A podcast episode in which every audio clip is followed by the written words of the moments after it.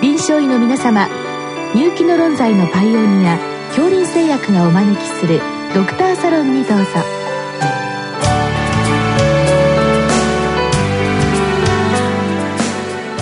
今日はお客様に東京慈恵会医科大学循環器内科准教授河合誠さんをお招きしております。サロンドクターは防衛医科大学校教授池脇勝則さんです。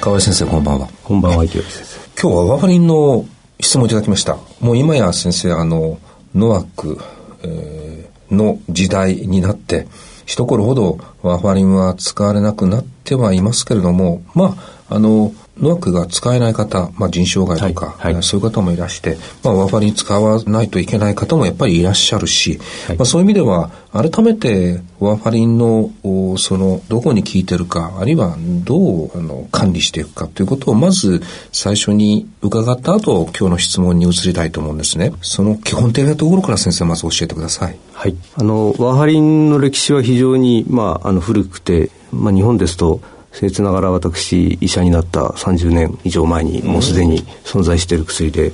まあ、おそらく50年ぐらい前から使われていると思います主に、まあ、抗凝固薬ということで血栓を作らない薬ということになります通常はまあいろいろな病態が対象になりますがあの循環器領域ではやはり心房細動に血栓を作らないようにして、まあ、脳梗塞脳の血栓塞栓症を抑えるということで使いますが通常ワーファリンは、えー、ビタミン K 依存性の凝固因子、うん、えー、2番7番9番10番といったものがビタミン K で通常は活性化するんですがそこに寄稿してビタミン K 類似の形をとっておりますので、えー、抗凝固作用を出すという薬理効果があります。うん、まあ、そういう意味ではあの、えー、凝固因子のいくつかのところに、えー、効くマーファリンということなんですけれども実際には先生これはどういうふうにして使っていったらいいんですか？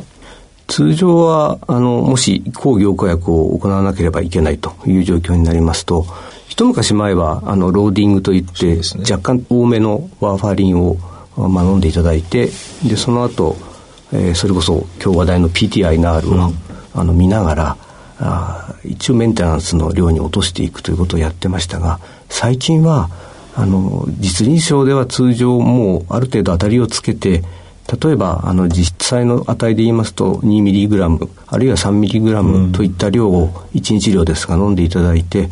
まあ、通常1週間あるいはまあせめて2週間以内ぐらいにまた来ていただいてもう一度この PTI の R を測ってどこのレンジに収まってるかということで、うんうん、あの増やすか減らすかという治療を開始します。これ先生 PT その後半の INR これはどういう意味なんでしょうか？これは、えー、PT プロトレンビン時間自体はやはりあの測定する施設によって、うん、あの変動いたしますのでそれを標準化するためにインターナショナルノーマライズドレシオということで、うん、えー、標準化させるための補正をしております。うん、ですので基本的にはこの値はどこの、うんまあ、検査機関で測っても一定であるということにはなっております。うんうん、ちなみに先生あのワーファリンっていうのはどこで吸収されてとかいうそういう薬理学的なところっていうのは小腸でしたっけ？そうですね。あの小腸から吸収されるということになっております。うんで血中では単独っていうよりも大体他のものもそうですけれども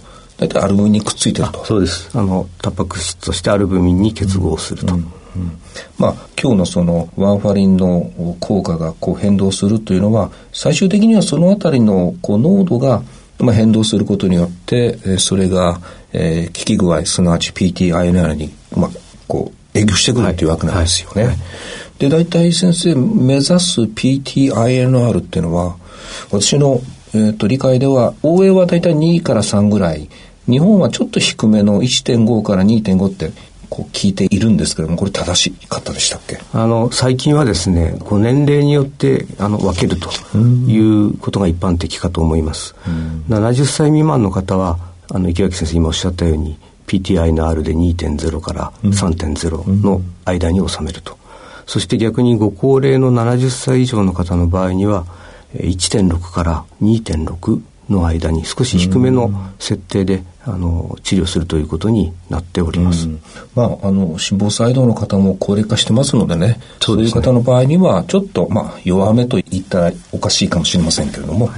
従来よりもちょっと低めのところに一応、はい、PTI のある1.6以上大きな値であれば血栓症はかなり予防できるというふうなデータもありますので、うん、まあ、せめてその1.6は越すようにということを通常努めております。うん。そして、まあ、先生、今日、その、いよいよその質問なんですけれども、はい、この先生がお困りなのはですね、いわゆるその、えっ、ー、と、ビタミン K、拮抗するビタミン K を取らないようにちゃんと指導してます。あと、えー、まあ、相互作用という意味で、併用薬に関してもありません。なので、まあ、このご質問の先生は、大体同じ、えー、量のワーファリンを投与しているので、大体同じぐらいの PTIL を予想しているにもかかわらず、2.1だったり、3.6だったり、まあ、大きく変動すると、これどうしてなんでしょうかということで、確かに私も、あ、そんな患者さんいたなという記憶があるんですけども、そうですね。先生どう考えたらいいんでしょう？そうですね。やはりあの原則的にはアーファリンのその代謝というものがかなり個人個人で、うん、あの遺伝子的に異なるというのがまず大前提にあります。で加えてその方の、まあ、状況によって生活の、まあ、スタイル、うん、あるいはその日のコンディションによってやはり、えー、ワーファリンの吸収から代謝効果といったものが変動する可能性がありますので、うん、我々あの外来で断片的に拝見していますとその瞬間しか見ておりませんので、ね、実は通して通しでその PTINR の変動というのを見るとかなりばらついているというデータがございまして、うん、それをワーファリン治療中の治療域内時間割合というんですが、うん、えー、低い方ですと4割ぐらいしかそのいいえー、レンジのいい治療領域の中に収まっていないというデータもあるぐらいなのです。ですから、まあ、逆にその大体同じぐらいの PTINL を予想することの方がむしろあまりうん生理的なもんではなくてそうですね。変動するという、はい、まあ、前提で、はい、ただまあ今の2.1と3.6ぐらい変動するかは別にしても、はい、やっぱりある程度あのいろんなあの日常生活食事やらいろんな状況で変わるもんだというふうに考えての方がいいと。ないといけないと。まあ、それがあの原則だと思います。まあ、あとは先生、あの、えっ、ー、と、高齢化してるとは言いましたけれども、若い方もワファに使われる方もいる。そういう意味では、若い方と高齢者っていうのは、なんかやっぱりそういう背景っていうのは違いますか？やはり薬に対してのまず第一にその代謝能力というのがどうしてもご高齢の方の場合には全てにおいて、うん、アルファリンのあの肝臓の内の代謝酵素、まあ、シップツ C9 ですか、はいはい、そういったもののおそらくその作用というのもだいぶばらつきがあるでしょうし、うん、生活スタイル自体がやはり若い方とご高齢の方は異なりますので、えー、いろいろ日々の生活の中で変動の激しい若い方の場合には、まあ、知らず知らずのうちに食生活なりいろいろな状況で変動して、まあ、PTINR が変わってしまう場合もあるかと思います。うん、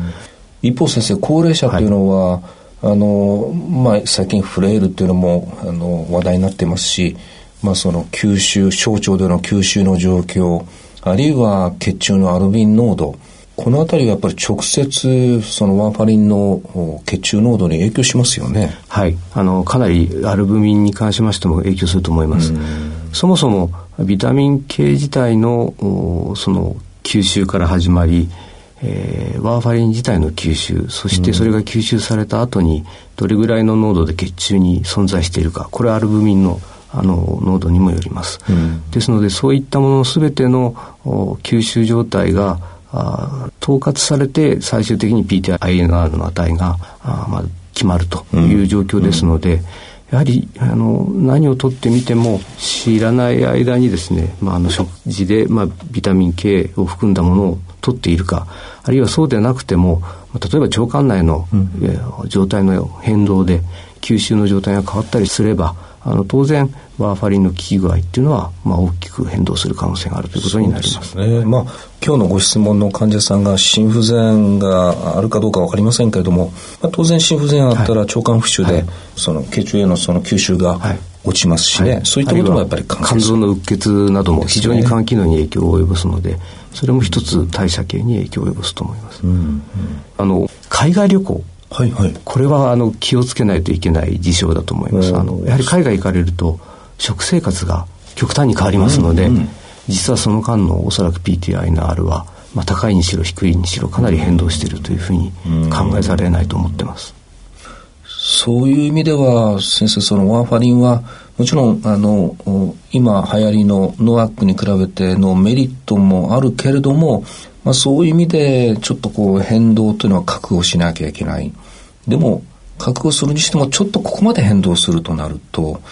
なかなかこう、それで管理することが難しいとなると、はい、ノワックの方がいい、はい、というふうなことも言えますか、はい。まあ、あの腎臓の機能に注意しなければいけませんがやはり新しい抗凝固薬というのは非常にそういう意味で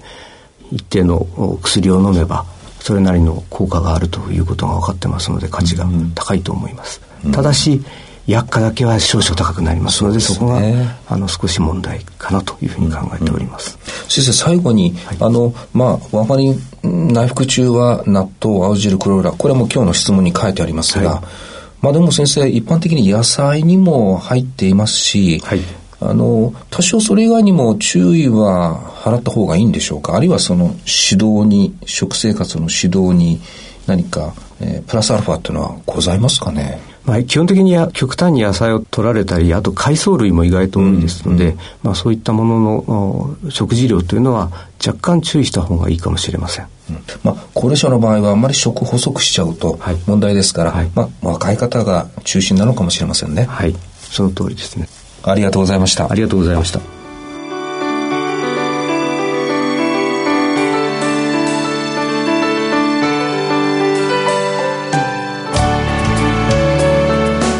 今日のお客様は東京慈恵会医科大学循環器内科准教授河合誠さん